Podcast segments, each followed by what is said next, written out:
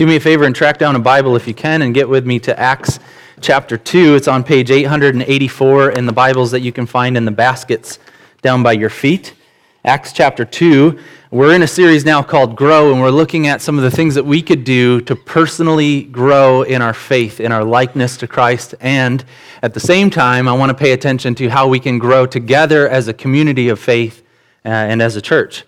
And so we're going to Acts chapter 2. Now, if you were around back in September, we actually did a little mini series while we were launching our groups. And we spent a few weeks kind of sitting in this text, reflecting on it. Uh, and so, some of this will feel then a bit redundant if you were around back then, but it is so important that I think it's, it's worth revisiting.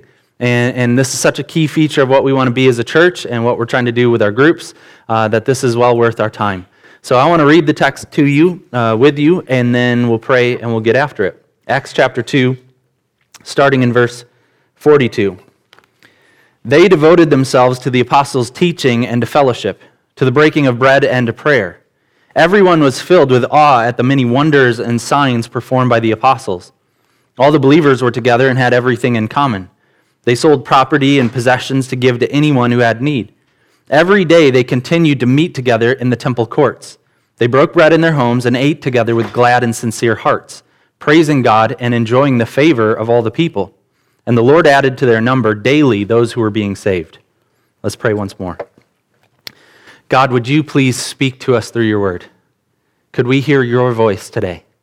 By your Spirit, God, would you speak over us what you want us to be as a church? And give each of us clear, a clear path, a clear agenda uh, for how we could grow and how we could become more of the, the church that you want us to be. And so, Lord, we ask that you would give us open hearts and that you would give us a willingness to obey by faith, and that, that, Lord, it would be very clear what you're calling us to do together as a church family. We pray in Jesus' name. Amen. One of my prayers, and one of the things that I'm very passionate about, I hope I'll look back on my life and my ministry uh, years down the road and I'll see this, this feature. One of the things that I'm trying to do is help people fall in love with the local church. Um, it is very easy, and, and I've heard this and I've said this, it's very easy to view the local church as a liability.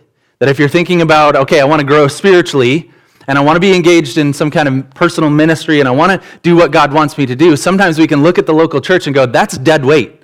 Like what I want to do, the church actually prevents me from embracing fully. And so, my goal as a pastor is to really help people reverse that trend. For, for everyone in here, I pray that, you, that you would fall in love with the local church and you would see what God does through her as an asset, as something that you value, and you go, man, this is wild, this is incredible, and I don't want to miss out on what God does through his people. And my ministry and my personal growth and my journey are actually helped along and are better for having been committed to the local church. So that's my prayer, and I'm happy then to go to this passage because it gives us a good vision for what the local church can be when we have the right agenda, when we have the right priorities, and when we are willing to let the gospel of God disrupt our lives.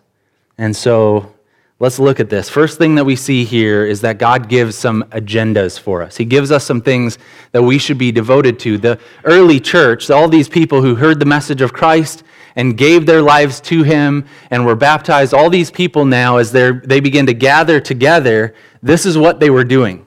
They were devoted to these four different practices. And we see the, the agenda there in verse 42 the four things that they were devoted to for spiritual growth. They were devoted. That's the first thing I want you to see. They were committed to this. They were throwing some energy into it. They were persistent, and this is what we do.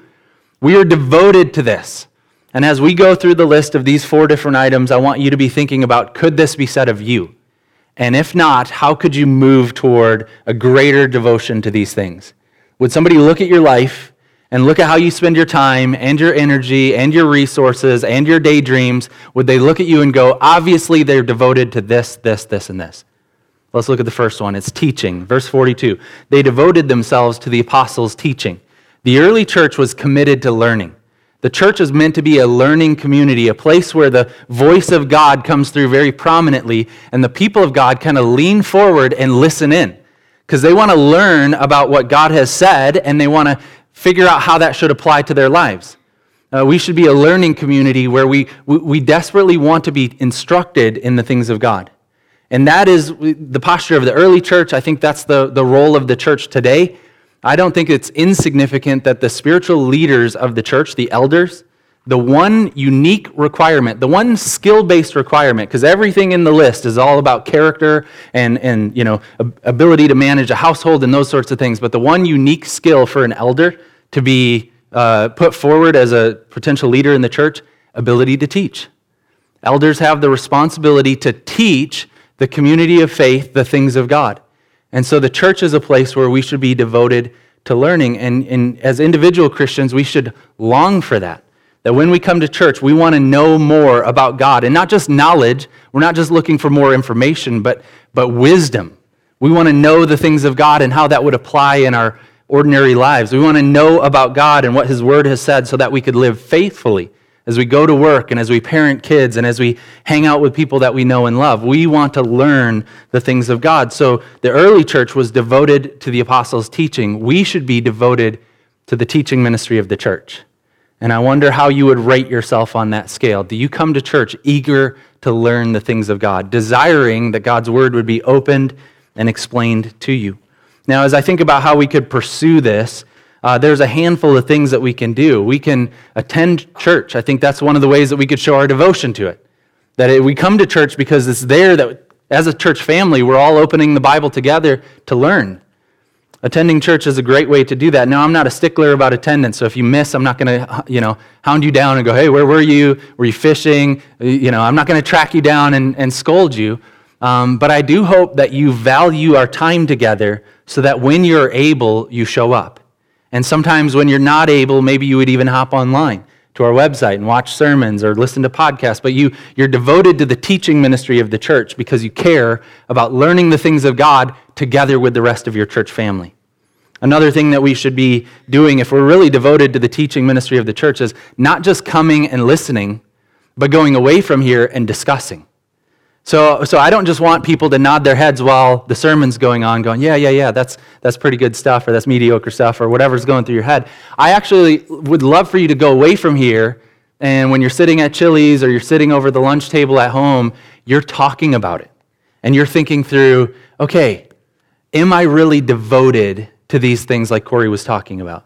And you're talking through that with family and with friends and with members of, of the community. You're saying, is this really going on in my heart? Not just today, but I hope that becomes a, a habit in your life that you would discuss the, the, the, teaching ministry of the church. I think it's also important that we would have habits where, where we would individually be engaging in the Word so that Sunday isn't the only time where a Bible is cracked in your life. I hope that there are times throughout your week where you're engaged in some kind of habit or rhythm where you're opening some kind of book or word that, that shows you what God has said and helps you think about how that would apply to your life. Now, for some of us, it might be a Bible reading plan that we're going to read certain parts of the Bible on a daily basis. For some of us, it's a devotional book. It's a book that just gives us a little passage and a comment on it and a prayer under it, and it helps us to think through that. Uh, my sister in law, Courtney, she started that recently, and, and uh, just this week she was saying, Every time I read that, it feels like God is talking to me. And that's what I'm, that's what I'm getting at. If we're devoted to the teaching of the church, there are going to be moments in our life where we're looking at what God has said and we're thinking about how that influences our lives. But I do think that this passage is reminding us we don't only want to do it in isolation. So if some of you do Bible reading stuff on your own, that's great.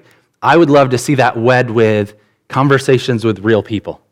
So that what you're personally reading, you're now talking to other people, going, This is what I'm reading about. This is what I feel like God's doing in my life. And, and, and then you have this level of accountability. You have other people who can pray for you and help you and support you. But I do think that it's important that we would be devoted to the teaching ministry of the church. In fact, there have been studies that show a correlation between spiritual maturity and Bible intake.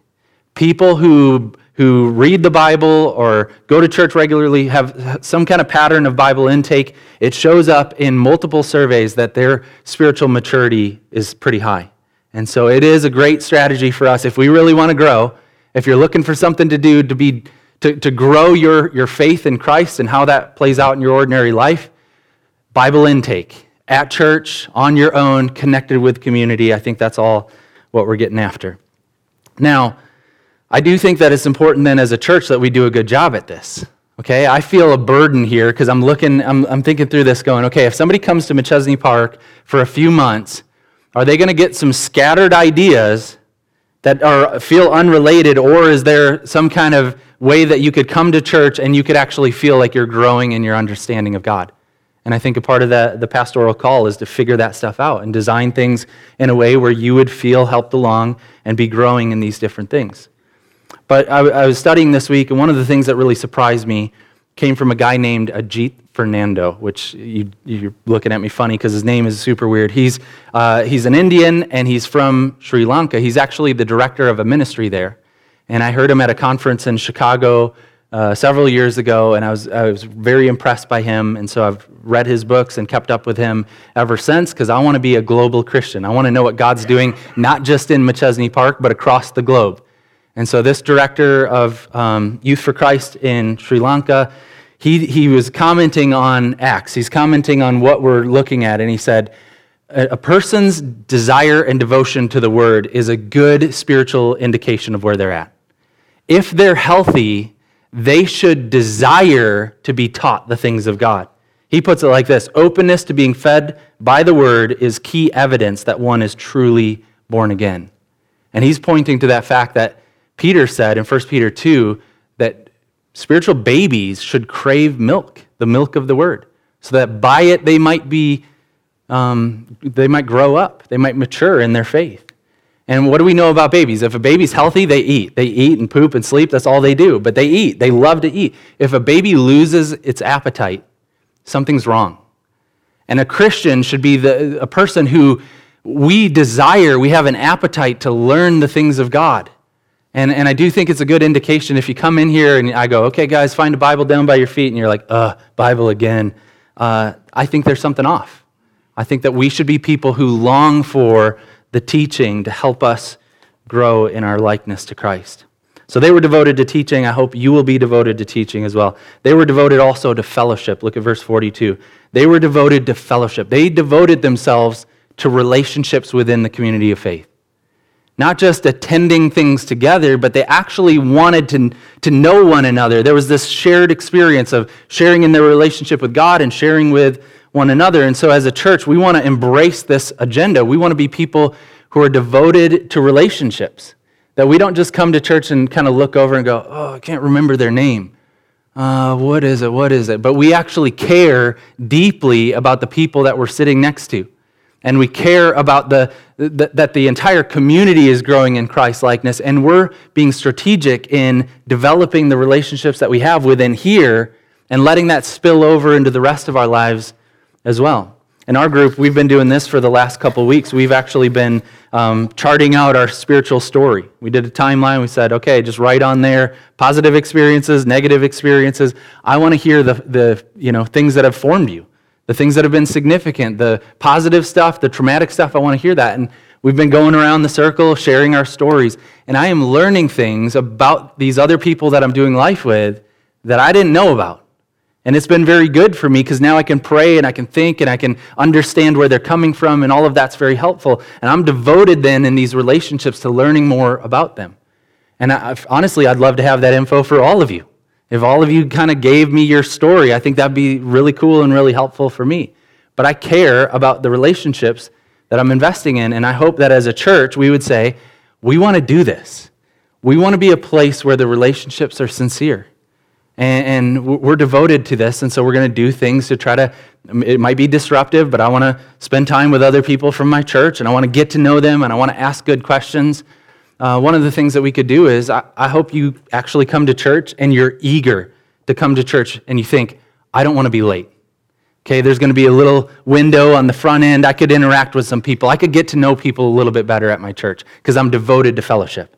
And then you think about the, the little meet and greet time, the minute or two minutes that we spend shaking hands. And instead of being like me, an introvert that's like, oh, I just need to hide while that's happening, what if we actually came to church and we thought, man, in those two minutes, a, a profound gospel conversation could happen. And I'm not just shaking a hand looking to the next person, but I'm teeing up and looking at somebody going, what's, you know, what's going on with you? How, how's life treating you? Can I pray for you about anything? And we're devoted to these relationships. As a church, the early church was devoted to fellowship. And I hope that we'll embrace that agenda as well, that we will get to know each other at a deep level. And we won't just attend church sitting in the proximity of other people, but we'll be thinking about how can I develop relationships with other people from my church. Some of us, that means we're in a group. We do life, you know, week by week. We spend time outside of church services. That's tricky, I know. Some of you think, how could I get more bandwidth in my life to add another thing? But I do think that, the, that group life is a significant part of what we're trying to do as a church. And uh, as hard as that might be, it is worth it. So please do try to devote yourself to relationships. Here's the third thing that they were devoted to they were devoted to communion. Verse 42 to the breaking of the bread. Um, a, a lot of the commentators point out this is probably talking to communion, that when they gathered together, they were excited about not just singing songs or hearing sermons, but they were excited about the fact that every person who's a believer was participating in remembering the broken body and the shed blood of Jesus Christ. That they were thinking that this is a transformative event, that I get to remember what Christ has done for me. I get to reflect on his love for me. I get to think about how his blood was spilled for my forgiveness. And so I'm taking communion and I'm excited about that and I'm devoted to it. I'm committed to church because it's there that I get to do that together with my church family. And so I hope you'd be devoted to that one as well, that you would think about church as a week by week opportunity to reflect on communion and what Christ has done for us. Sometimes we're going to take moments like last week where we go, we need to examine our hearts. If we're going to take communion together, there might be something in us that's sideways with God or sideways with another family member. And instead of just kind of going through the motions, maybe what we need to do is call a timeout and go to somebody and acknowledge our, our shortcomings, acknowledge our sin, acknowledge that the relationship isn't what it should be. But communion gives us that opportunity to examine our hearts and to, to move toward other people in love. And they were devoted to breaking bread. I wonder if you could share that devotion as well. Here's the fourth thing they were devoted to prayer, or they were devoted to the prayers. Um, the early church was committed to coming together and lifting up their voices in prayer. And, and I, what I want to be is a church community where that's true of us, where we are a place that people know you come here and together you're going to pray a lot. People in the front are going to lead you in prayer. You're going to have opportunities to personally engage with God. We want to be a place where prayer is something that we feel we're devoted to. Now, the reality is, everything that we do as a church, because we're two years old, a little less than two years old, everything that we try to bring on board is new and requires work. And so, obviously, we're not you know, an established church with all of these systems in place. But one of the things that we're trying to do is grow in our ability to pray together. And one of our on site elders, Bruce Browning, he said, Look, I, am passionate about this. I'm going to take this one on. And we're going to do things on Sunday mornings that'll help more people engage in prayer. Activities that we could do together, ways that we could pray as a church family, trying to help to make sure that we can say, We are devoted to prayer. If you come on Sunday morning, you're going to get an awful lot of prayer. That's a good thing. I hope that we will devote ourselves to that. And even if we're not doing it at church, you can continue to do that. You can talk to God. You can say, I'm going to be, throughout the course of my week, I'm going to be praying for my church, my church family, and, and all that that means for me. And so they were devoted to prayer. So here's my question. We just looked at the four different agendas that were laid out. If you were to rate yourself, how would you, how would you do? If you were to 0 to 10, I'm very committed, I'm a 10, or, you know, not doing this very much. Uh, honestly, as I did that for myself this week, I thought, you know, pretty mediocre, pretty low on the, on the scale. But I want to be a church where we're moving together toward a devotion to these different things, to the teaching ministry, to our relationships with one another, to taking communion together, and to praying together. I, I want to be devoted to these things. I want people to look at me and our church and say, these people are devoted to this thing. Now, what is it like when a community embraces this agenda. And that's what we see in verses 43 to 46 a description of the life of the church. When we pursue God's agenda, this is what happens. This is what it looks like. First off, we find out that it is a, a community that is spirit filled. Verse 43 Everyone was filled with awe at the many wonders and signs performed by the apostles. That what was going on in the early church, people were acknowledging the Spirit of God is working, the Spirit of God is doing something here. And we want to be that kind of church that's so spirit filled that, that we can't explain what we do simply because of our talents and our abilities. I don't just want to do church in a way that's manageable. I want to step beyond our natural giftedness and see the Holy Spirit of God working through us so that people are awed by it. These people experience the power and the presence of God. The Holy Spirit is at work in their lives and in the life of their community together.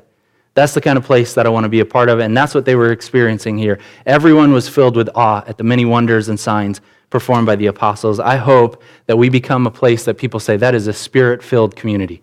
That is a place where the Spirit of God is on display. His power is evidenced in the way that they love each other, the way that they live their lives, the experience that they share. We want to be a spirit filled community.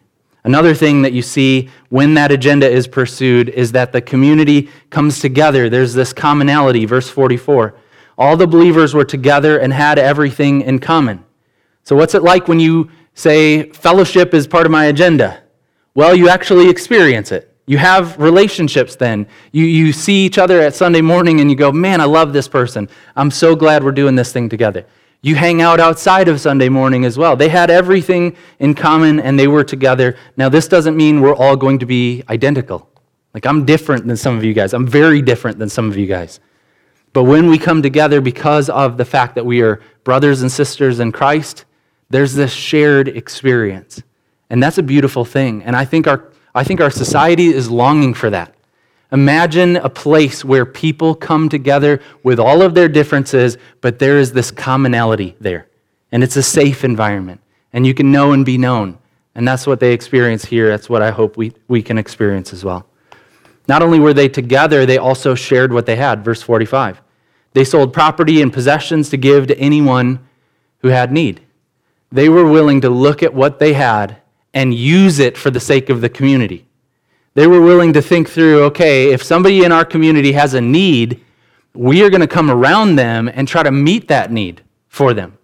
Now, this can show up in, in a lot of different ways. I was thinking of examples that I've seen at play in our community. So, uh, you know, the Greenfields, one of their daughters had a surgery. When the church is doing what it's supposed to do, people come around them and go, okay, what do you need right now? Meals? Okay, we'll provide meals. You need rides? Okay, we'll provide rides. You need, what do you need? You need help financially? We're going to figure that stuff out. But that's when the church is doing what it's supposed to do, there's not only a shared experience, but a willingness to legitimately care for each other.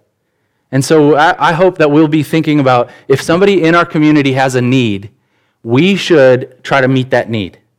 And, and, and if, if you have a need right now, I, I hope that you would have the courage to share that. That you would find me after church and say, hey, Core, here's what's going on. My family is really struggling right now. Here's what's going on. I say, okay, let's figure out collectively how we as a church family can come around you and support you and encourage you during this time. That's what it's like to live in a, in a church where this stuff is happening. Finally, they were committed to being together. Verse 46. Every day, they continued to meet together in temple courts they had this passion to be together. Um, they desired to gather together. They had a habit at that point to meet daily, but there was this rhythm of when my church family gathers, I'm there. I don't want to miss this thing. And many of you guys kind of have that, that rhythm in your own lives that when we have a Sunday morning, it's snowy, it's icy, and you're here. And it's like, man, you guys are crazy. But you just love to be here, and that's a good thing. They were committed to being together because it's such a magnetic community. And I hope that that's what you experience here, that you long for coming to church and being with the rest of your church family. Finally, let's, let's see what happens next. Verse 46 they were practicing hospitality. They broke bread in their homes, and they ate together with glad and sincere hearts. When you embrace God's vision for church, it disrupts your home life. And that's okay. When you embrace God's vision for the church, it disrupts your home life. They opened their doors to one another and they shared meals together. Now, I am an introvert, and that idea freaks me out. Um, I think about my table and my food and my stuff, and I think, I don't want a lot of other people intruding on this. I'm a private individual. That's my coffee, that's my dessert. But, but when you allow the vision of the church to disrupt your life, it actually is fun the group that we have, we have coffee and dessert every week, or sometimes we have meals, or sometimes we go out. And, and no longer am I kind of, you know, dreading, like, oh, I got to clean the house, I got to do this. I like it. I like when people come over and I'm socially awkward and that, you know, that's weird and I don't know what to say and I don't know how to act and I'm strange and you shake a hand, hug, I don't know what to do here. But I love it now because people are coming into the home and we're having meals together and we're eating with glad and sincere hearts and people can see Christianity has a place in ordinary life. Christianity isn't just a thing that happens on Sunday morning. It's something that influences parenting and meals and, and all these different things and bedtime routines and all of that. It, it, it just spills over into all of life. And the early church was practicing this kind of hospitality, breaking bread in their homes and eating with glad and sincere hearts. They were, they were, they were happy about it, they were enjoying it. And, and that's been my experience as well. Uh, I want to share with you this resource for anyone who's in a group presently or wants to be in a group, there's a resource that I think is really important. Uh, this is a book by Rosaria Butterfield. It's called The Gospel Comes with a House Key. Um, Rosaria Butterfield uh, was a, is a professor. Um, she was a lesbian and a gay rights activist in Syracuse, New York. And um, she was writing, she was in the process of writing a book on why Christians are so intolerant. And Promise Keepers, which is a Christian organization, came to her town and put on an event. So she wrote an open editorial critiquing that ministry. And she definitely got some pushback from a variety of people, but she also got a little note in the mail from a pastor who lived in her neighborhood. And the note in the mail from him was, My wife and I would love for you to come over and have a meal with us. And she thought, Well, that's weird, but I'm writing a book, and I don't know all the details of what Christians do, so this is free research. So she goes to have this meal, and she keeps going back over the course of a couple of years. Weekly meals with this, with this man, his wife, their family, just doing life together. And what happened over the course of that stretch? The gospel became plausible.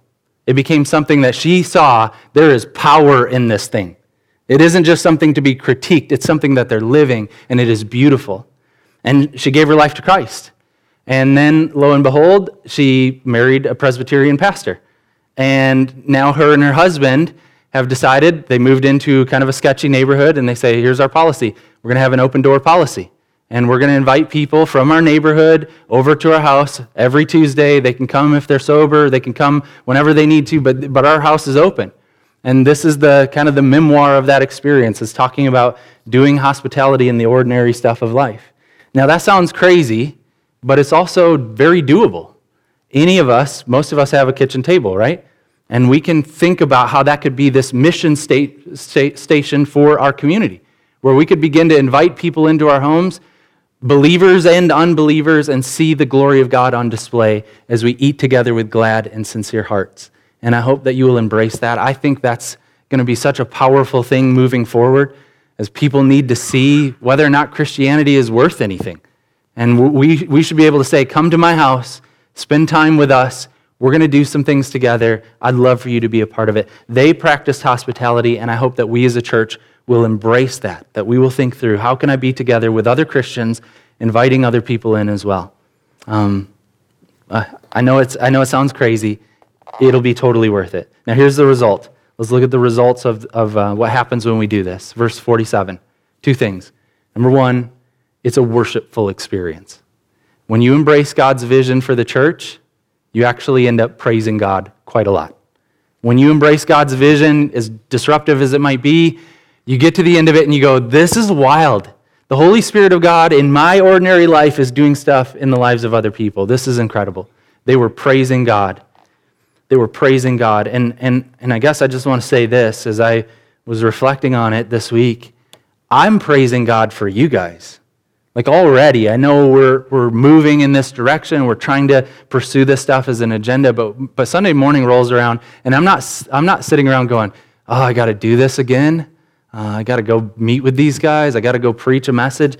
I look forward to this. There's a joy about this. As we embrace God's agenda for our specific church, there's a joy that I'm, I'm praising God for you guys. As I pray for you, I, I think about you and I think, man, this is wild. These, these people, and we're so diverse in different backgrounds and different church experiences, different things that we care deeply about. And I think about all of that and I praise God for you. But I hope that as we embrace this vision for the life of the church, that you'll have that experience as well. You'll worship God because of what He's doing through your life. Here's the second thing that we see as a result of this uh, willingness to embrace the vision. We'll be on mission. Verse 47.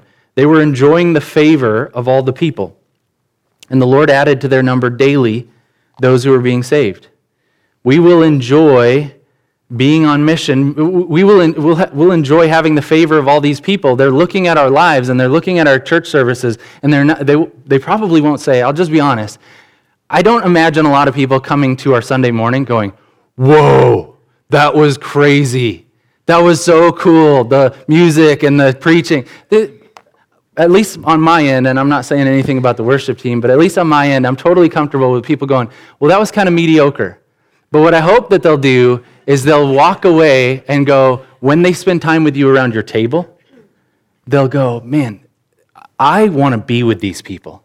And God will give us the favor of everyone because we're living out our faith in the ordinary stuff of life. I think when we do this, we will be on mission and the, people will see it and they'll be intrigued by it. And, and they'll want to participate in it. And they'll come to Sunday morning because then they get to see other Christians doing this thing as well. But I think that if we're on mission, then we're going to enjoy the favor of the people. And here's what it says The Lord is adding to their number daily those who are being saved. I think when we embrace the vision for the church, people hear the message of Jesus Christ, they see it lived out, and they embrace it. They trust Him for their salvation. They, they, they recognize we're not just a bunch of performers. We're not coming to Sunday morning putting a smile on and pretending everything's fine. We're a bunch of desperate people who day by day and week by week are relying on the grace of God in the person and work of Jesus Christ. And they're going to see that, and they're going to want in as well. And they're going to place their faith in Him and experience salvation. And by God's glory, I think if we do this, God will add to our number. We will grow as a church community because if we're being real and we're applying the gospel to ourselves, other people are going to want in. They're going to see that and go, that's beautiful. That's compelling. That's intriguing. I want to be around that. I want to experience that. I want to share in that. As the band comes, I want to share with you um, a quote from one of my favorite. Uh, he was a pastor and a missionary.